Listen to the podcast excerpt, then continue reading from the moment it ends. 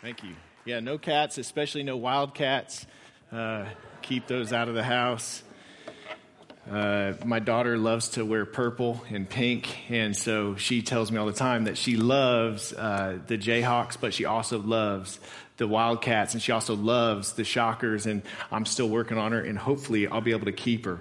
Um, so, hey, I am very thankful uh, to get to be here and have another opportunity to preach uh, before all of you, uh, have another opportunity to speak. I've been here a couple times before, and I'm excited uh, to preach today from Isaiah 38. Um, we're actually going to take a little bit of a, of a sidetrack into 2 Kings 20. And so if you have a Bible and you want to begin to turn there, we're going to actually read the passage from 2 Kings 20, it gives us a little bit more detail than Isaiah 38 does, but it's saying the same thing. It's saying the same story. It's a it's in parallel with it. And so we're going to take a look at that. I'm excited about going through Isaiah because Isaiah is just one of these books, uh, especially the early chapters, chapters 1 to 39. It's all about God's judgment uh, and God's hope. And that's something that um, we struggle with as a culture judgment we wrestle with how do we judge one another within the church? How do we deal with some of the things that are going on?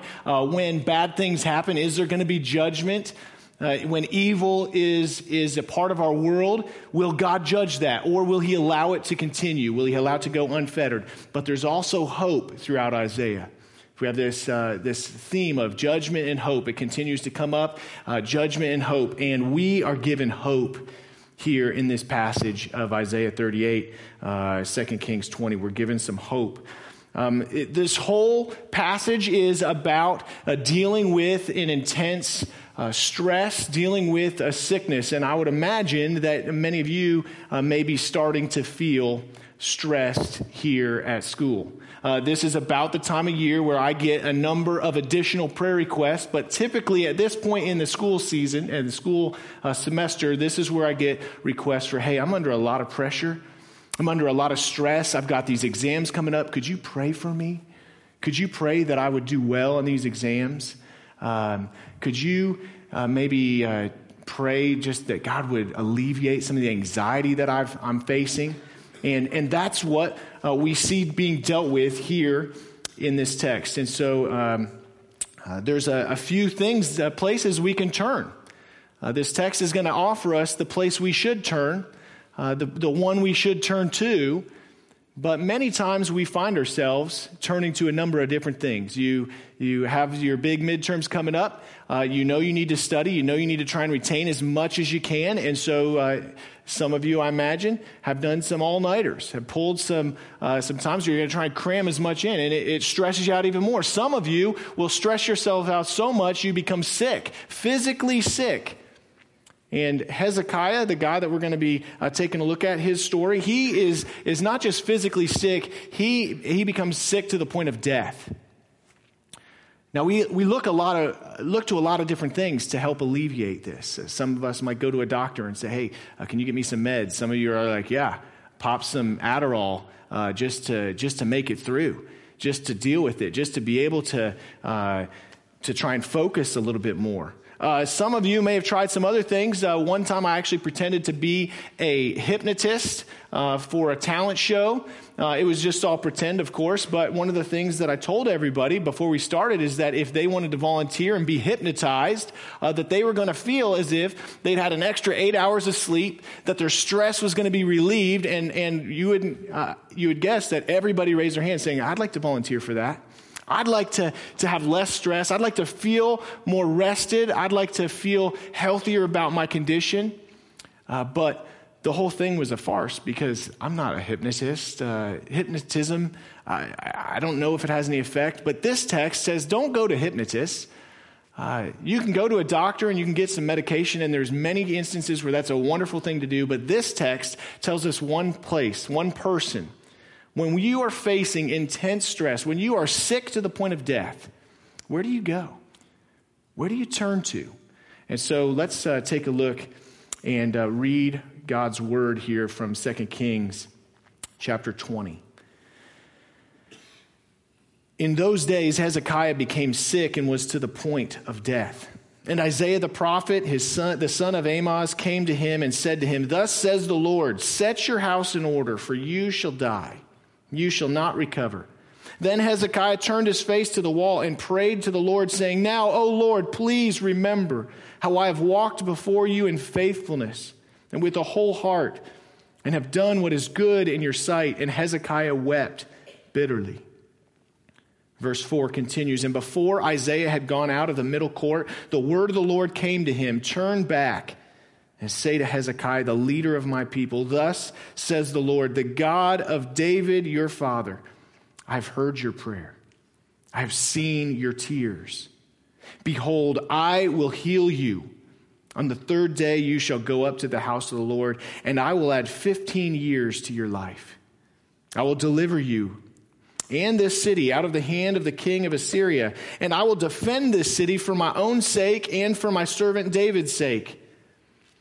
And Isaiah said, Bring a cake of figs and let them take and lay it on the boil that he may recover. And Hezekiah said to Isaiah, What shall be the sign that the Lord will heal me? And that I shall go up to the house of the Lord on the third day. And Isaiah said, This shall be the sign to you from the Lord, that the Lord will do the thing that he has promised. Shall, shall the shadow go forward 10 steps or go back 10 steps? And Hezekiah answered, It's an easy thing for the shadow to lengthen 10 steps. Rather, let the shadow go back 10 steps. Then Isaiah the prophet called to the Lord, and he brought the shadow back 10 steps, by which it had gone down on the steps of Ahaz. This is the word of the Lord. Thanks be to God. And let's uh, begin now with a time of prayer. And God, we are so grateful for your word, your living word. We're grateful. Your son Jesus is described as the very word of God. And God, we pray that your word would speak powerfully to us today. That God, in our stress, you would meet us in this place. And you would come and you would hear our prayers. You would hear our pleas. You would see our tears. And you would be near. You would heal us, Lord. You would add years to our life.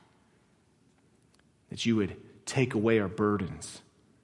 And that just as you did with Hezekiah, we might see, we might see your glory.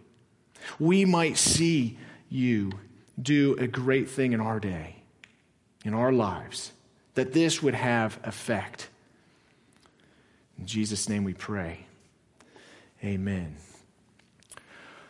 I think we need to have a little bit of background. Hezekiah is not the most common of, of names. It's not the most common of stories. When you talk to people, uh, they don't always know uh, where Hezekiah and stories of him might be found in the Bible. And so it's a helpful thing. We, we see right in the beginning of this passage, it says, in those days in those days. Well, what was going on in those days uh, is a very dangerous time for, for Israel, for Judah. Israel was divided really into two different nation states. There was the Israel in the northern kingdom, and then there was Judah in the southern kingdom.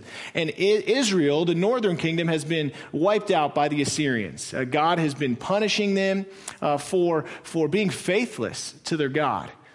And, and now the Assyrians are, are coming to attack Judah also. They're, they're making their way to Jerusalem. They, they are crashing in on all sides. Really, uh, Israel, uh, Judah was in a, a, a, really difficult place. Hezekiah was under a lot of stress because he had enemies on all sides of him.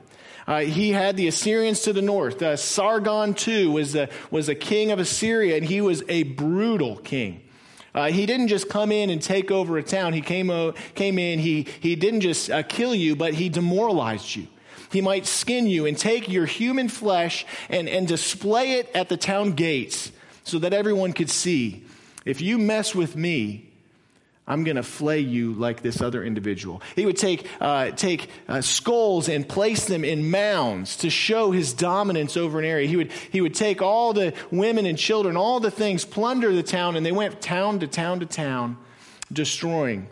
And, and they're, they're arriving to Jerusalem, where Hezekiah and some of the Israelites are, are, are holed up. But Assyria is to the north. You have Egypt to the south. Now, at this time, the, the kings of Israel had started to, to try and make some deals and to say, hey, will you come to our aid? Will you help protect? And so they're, they're a little bit less of a threat at the moment, but they continue to kind of uh, take their jabs whenever they get the opportunity. Everybody's afraid of the Assyrians to the north, but the Egyptians are to the south. And then you have Babylon to the east. And Babylon has been battling with Assyria for dominance of the area, and, and they're, they're bigger and badder. And we will see later on that God is going to use Babylon to come in and destroy even Judah, to take away the people of God into exile where they'll be, where they'll be for 400 years. And God will bring them back, but uh, God is going to use the Babylonians to bring his justice, to bring his judgment upon Judah. Uh, he's brought his judgment on Israel, but now he's going to bring it uh, to, to, Judah and to Jerusalem as well. This is a bitter time. Hezekiah's father was a man named Ahaz. You may have heard of Ahaz. He did not do what was right in the eyes of the Lord. He, uh, he built a number of altars to false gods. He, he closed up the temple. Uh, would not allow temple worship to continue, closed it up. Uh, he brought in other kinds of idols into the temple area. And then in his dealings with the Assyrians, he paid a huge tributes to the Assyrians so that they would not come in and destroy uh, Jerusalem, destroy uh, Ahaz's power. And, and while he was having conversations with them, he took notice of one of their altars and said, Wow, this is fantastic. Got the blueprints of their altar and brought it back to Jerusalem and set it up and started to make sacrifices. He was said to make sacrifices on, on all the high places, on, on every hill and under every green tree. Uh, Ahaz would make sacrifices to whatever God he could find. He was under a lot of stress as well. And he chose not to go to the Lord, the King of Kings. He chose to go to some other mediums, to some other false gods, gods made of wood and of bronze and of stone, cut with men's hands. And so Ahaz did not do what was in, right in the eyes of the Lord. And one of the worst things he did uh, was he, he also brought back the practice of sacrificing children uh, to the false gods. He sacrificed his own son in the fire. Um, I can't imagine sacrificing my own son. Uh, he really wanted blessing from somewhere. He really wanted alleviation from the problems of his time. He really wanted and was longing for uh, peace in his day, but he went about searching after it in all the wrong places.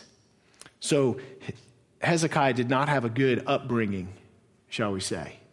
But Hezekiah was a man who did what was right in the eyes of the Lord. And when he became king, he was 25 years old. He becomes king of Judah. Uh, it's a mess. There's all sorts of problems. He becomes king, but he uh, immediately goes to work, cleanses the temple, opens it up, brings gold back uh, to the doors, uh, g- gathers up all the priests in Israel, and says, Hey, we need to, to get you consecrated so we can begin to worship the Lord God again in his temple. Let's tear down all of the, the high places and the altars that have been built to all these other false gods, and let's get back to the worship of the true God. Uh, he restored the worship practices, the sacrifice practices at the temple, and said, Everybody, all of Israel, even the northern kingdom, please come. You're welcome here. Uh, this is the place where God has said we are to worship Him, we are to sacrifice to Him. And so He restored worship at the temple. Hezekiah was a man of God. He got the, the priests to celebrate the Passover. All of Israel was invited to celebrate the Passover feast. Now, because they hadn't been consecrated, and because they had been so uh, far away from God for so long, uh, they weren't quite ready, and they had to actually delay the Passover a whole month. But nevertheless, they celebrated the Passover a month late and uh, the idols and high places, all the altars to false gods, they were all destroyed. This is all background. Uh, you, have got a number of years 10, uh, 14 years later, 14 years into his reign, now we see some problems. King Sargon II, he dies. He's the brutal Assyrian king. And in his place, his son Sennacherib uh, becomes king. Now, in this day, if the king dies and your son takes over, you have this boy king that comes up, uh, sometimes some of the other powers in the area would go, you know, this might be a good time that we just go ahead and renegotiate this whole, uh, this whole payment that we've got going with you. Maybe uh, we may not uh, want to pay you anymore uh, because we don't really fear you.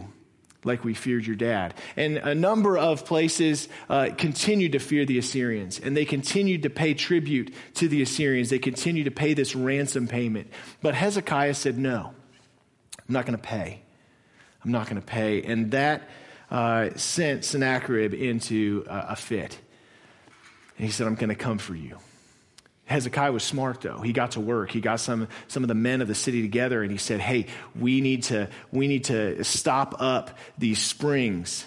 Uh, because when, when that army comes and lays siege on Jerusalem, why should they be able to drink uh, from the springs here in Jerusalem? And because we're going to be held under siege, uh, captive in our own city, uh, we need to have access to water. And so they, they started digging a, a tunnel from a, uh, the spring of Gihon, uh, kind of at the base of the city. Uh, they started there, and they also started inside the city, and they worked their way. And man, if you look at the architectural drawings and, and or you look at the, the maps of, of all the different directions they went, uh, it's amazing they were able to join up in the middle, but they did. There's a few places where they got off track and they re, I'm not certain how they did it, but they cut through about a third of a mile of solid bedrock with, with axes and picks. A third of a mile. Hard, hard work. But Hezekiah was a smart man. He knows what's coming. Okay, we're going to withhold this tribute. We're not going to give money anymore. We're not going to be uh, held slave, captive to the Assyrians. We're, we're done with this. We worship the Lord. The Lord is our God. The Lord will protect us. And then they watched as the king of Assyria brought his army and destroyed town after town, city after city. Uh, over 200,000 people were, were taken away, many more killed, flayed, hung on stakes, crucified. Terrible things, their skin ripped from their body. And now King Hezekiah is deathly ill he's told by Isaiah, This is your last day. Set, set your house in order. It's, it's time. You're not going to recover from this. Now, we see this a number of times in Scripture where God tells somebody through a prophet, Hey, uh, it's not going to go well for you. This is what's going to happen. You're going to die. But really, every time we see that, we should almost be asking the question well, you could also probably include the fact that when God says, Hey, you're, you're surely going to die, he really means you're surely going to die unless you come to me. Unless you repent, unless you turn your face to me and call upon me. And then I can, I can save you. I can bring you healing. And this is exactly what happens. Hezekiah is told, You're not going to recover. Get your house in order. Uh, I'm reminded of Nineveh. Uh, right? Jonah uh, doesn't want to go to Nineveh because he knows, he goes, God, I know if I go there, those people, they're going to repent and you're going to have mercy on them. But God, I don't want you to have mercy on them. I want you to, to smite them, I want you to destroy them. Uh, and it's what happens. They, they turned back. And so Hezekiah, he didn't turn to meds. He didn't turn to uh, video games or distracting himself with TV. He didn't, he didn't uh, go to seek uh, comfort in the arms of a woman uh, in a relationship. He didn't uh, go to pornography. He didn't turn uh, to a government agency. Um, he, he, he looked to the Lord, the King of Kings, and he came with a prayer. And the prayer is actually very mindful of a prayer we've already heard before. Uh, he sort of uses some of the same language that King Solomon used in dedicating the temple. So here you have this king uh, recalling, so to speak, the, the language of Solomon when the temple was dedicated. And this is one of the things that, that Solomon said. It's uh, recorded in 1 Kings 8. But uh, partway through the, the prayer of Solomon at the dedication of the temple, this is what Solomon says If there is famine in the land, if there is pestilence or blight or mildew or locust or caterpillar, or here's probably the, the more applicable part, or if the enemy besieges them in the land at their gates, whatever plague, whatever sicknesses there is, whatever prayer, whatever plea is made by any man or by all your people Israel, each knowing the affliction of his own heart and stretching out his hands toward this house, then, Lord, here in heaven, here in heaven, your dwelling place, and forgive and act and render to each whose heart you know according to all his ways, that they may fear you all the days that they live in the land that you gave to our fathers. Solomon's prayer was this God, you've given us this temple and we dedicate it to you. But now, God, remember that when any of your children come, when any of your, your people come before you and they, they spread out their arms to you and they pray to you, will you listen to them? Will you hear their affliction? Will you see their tears? And will you rescue them? Hezekiah is sick. He's got a boil, we know, because uh, of the cake of figs that's going to be placed upon him to heal him. So he's not able to actually go into the temple. He's not able to go up to the temple to pray. He, he's cast out. But the, the prayer didn't say he had to go to the temple. He just had to stretch his arms, his hands toward the house. And so Hezekiah, in his condition, in his, his sick condition, stretches his hand and God hears his prayer. God offers Hezekiah three promises. He says this uh, I will add 15 years to your life. I'm going to add 15 years to your life. I'm going to heal you. I'm going to deliver you out of this city, out of the hand of the Assyrians, and I will defend this city. And it's not just, uh, I'm going to defend this city because I like you, Hezekiah. I'm going to defend this city for my own sake and for my servant David's sake. Uh, we know that Hezekiah doesn't have a son yet. His son, who becomes king after him, uh, will be 12 when he takes the throne. So it's another three years before uh, Hezekiah has a child. God is remembering here his promise to David that, that David and his descendants, he, he, will, he will continue the lineage of David. And there will come one out of them that will be the king, that will be the redeemer, that will be the savior to the world. So, one of the first things that we want to remember as followers of Jesus, as Christians, is that when we find ourselves in a difficult situation, we find ourselves in a tough place, we want to turn to the Lord. There's no other place to go that offers true healing, true forgiveness. We pray to the Lord, we stretch out our hands, and God hears us. We don't just pray to the Lord, though, we also trust in his promises. We trust in the promises of God. And, and we see that Hezekiah does this, but at the same time, uh, he's given an option he, he asks, uh, Well, what's going to be the sign uh, that this will, will come to pass? What's going to be the sign, God, that you're going to heal me and, and allow me to go back into the temple to worship you? And this is what God gives him an option. He says, Okay, do you want the, the, the shadow to go, uh, to go forward or to go backwards on, on, the, on the steps of Ahaz? Now, uh, in Israel, there must have been a, a Ahaz perhaps built a, a, sort of a sundial, but with steps. And so there's steps here, and they would put uh, deals. And the, as the sun would come up, the shadow would fall on the steps. And as we go to noonday, there'd be no shadow because uh, it's directly ahead. But as it would set again, you'd see the shadow uh, on the different steps, and you could tell the time. And so this is somewhere close to the temple, somewhere close to the house of David here. And and God says, Do you want it to go forward or do you want it to go backwards? Do you want the time to move forward? Do you want the time to, to sort of suspend, the shadow to go backwards? Now, we wrestle with, well, uh, in science, did like something happen to the Earth's rotation to make it uh, spin a different way or to, to get the sun to fall back in the sky? And, and I don't think that's the case at all. Uh, there, there hasn't been any scientific evidence that the, the Earth suddenly has stopped and, and reversed direction. Um, but there's, there's uh, and, and Hezekiah says, I, I don't want it to go forward because that would kind of be easy. Somebody might just look at me and go, well, okay, yeah, yeah, you probably just fell asleep, Hezekiah. And you woke up a few hours later and look, the shadow had moved. Uh, so that would be an easy thing, right? For him to just claim, oh, hey, look, this God has actually given me the sign I'm going to be healed. Uh, and, but people go, no, no, you just fell asleep. You just took a nap. Uh, but he says, I want the harder thing, Lord. I, if it's going to be a sign from you and you're really talking to me and this is really promises from you, Lord, I want it to go backwards. Now, this is the sun we're talking about, casting a huge shadow on these steps. And so, in order for that shadow to go back, unless there's some sort of uh, miracle that the earth turns a different direction or, or stops completely, or I don't, I don't know how it could be physically possible in, in, with our physics, you need a greater light than the sun. You need a, a more powerful light from the sun. And there's a number of places in Scripture uh, where it talks about God dwelling with us. And as He's dwelt, it's, it's describing imagery of light and a light that is, is without darkness, that is a perfect light.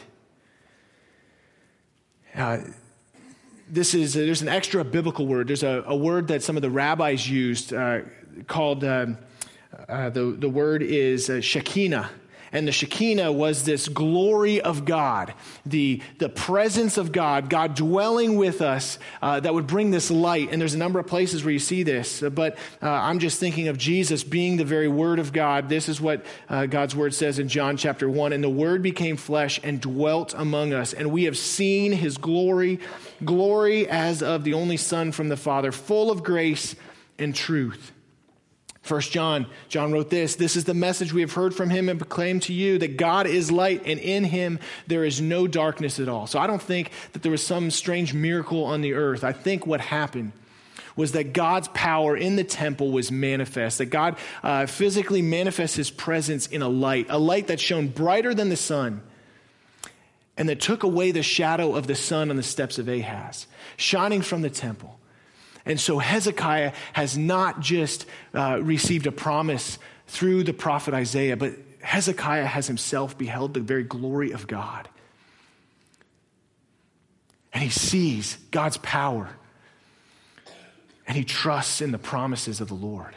He knows he will be healed. And so, uh, not only when we are facing times of stress, should we turn to the Lord and go to him first and foremost and pray to the Lord and trust in his promises to us.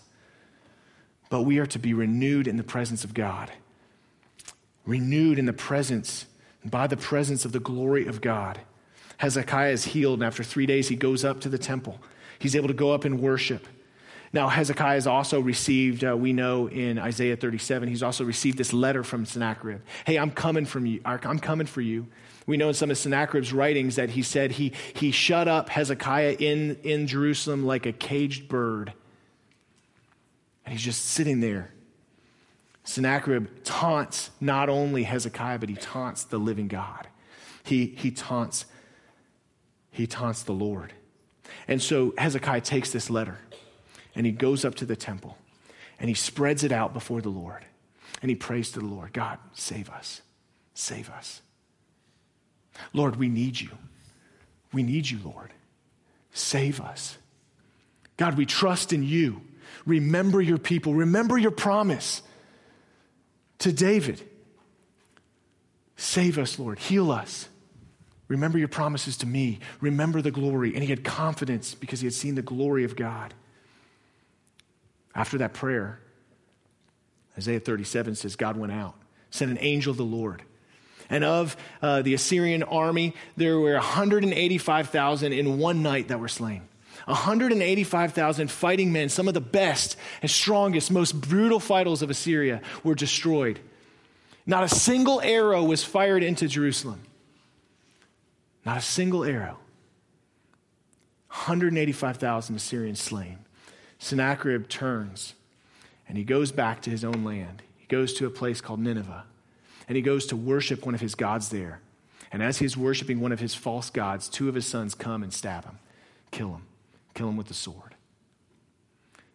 God had planned to bring judgment on Israel through Assyria. But God's plan was really to bring judgment to Judah through Babylonia. And that's what we see in chapter 39. Hezekiah, unfortunately, forgets to continue to go to the Lord. Instead, people come and they're like, oh my gosh, God has done a great thing here. He's healed you. He's protected you. He's, he's smited the Assyrian army. This is amazing. And people brought gifts from all over the world. And they piled them up in the, into all sorts of storehouses. And, and Hezekiah was rich. And he was going to have peaceful times. And, and the, the fruit of the land came to fruition.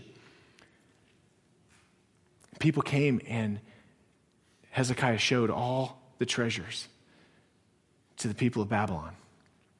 And God came again to Isaiah and says, Everything that you've shown is going to be taken away, taken into exile.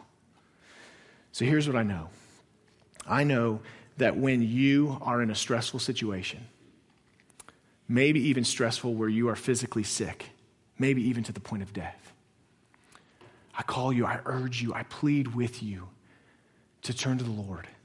Pray to God Get on your knees, raise your hands to the Lord, and ask Him to rescue you. Ask Him to redeem you. Ask Him to show you His glory. Wait, wait for Him to speak, and reveal his promises to you. Go into his word and search out God's promises for you. And trust in those promises. Trust that God loves you and cares for you. And be renewed. Be renewed by the presence of the glory of God. Place your hope in God. He brings judgment, but he also brings hope. So place your hope in God. Even in your darkest hour, he will save. That's the message of Hezekiah. Let's pray. Father, we thank you so much for each and every student here. I thank you for many whom you have given uh, a strong family of faith to where they have trusted in you from the time before they could uh, even know uh, what they were saying in prayers. They've had a childlike faith, and I thank you for those here who've grown up with a great example of faith in their homes. God, there are also some here that have not had the same kind of example at home. In fact, they were led to trust in other things. People here who are uh, encouraged to, to try out different remedies, home remedies, different things. But God, you and you alone can save. You and you alone can rescue us from our sin. And in fact, you sent your son Jesus, the light of the world, to rescue us. You have shown us your glory in your son Jesus Christ. And so it's before you that we come. It's through Jesus Christ that we come. In, in Him is the only way to you, the Father. And so, God, I pray that you would encourage each one of these students that if they're facing stress, they would come to you, that you would remind them again of your promises, and you would display your glory through your Son, Jesus Christ. Give them the power of the Holy Spirit to comprehend and to see, have their eyes opened. And God, may you redeem them and honor, honor them uh, for following after you, just as you healed Hezekiah and honored him in his day. In Jesus' name we pray.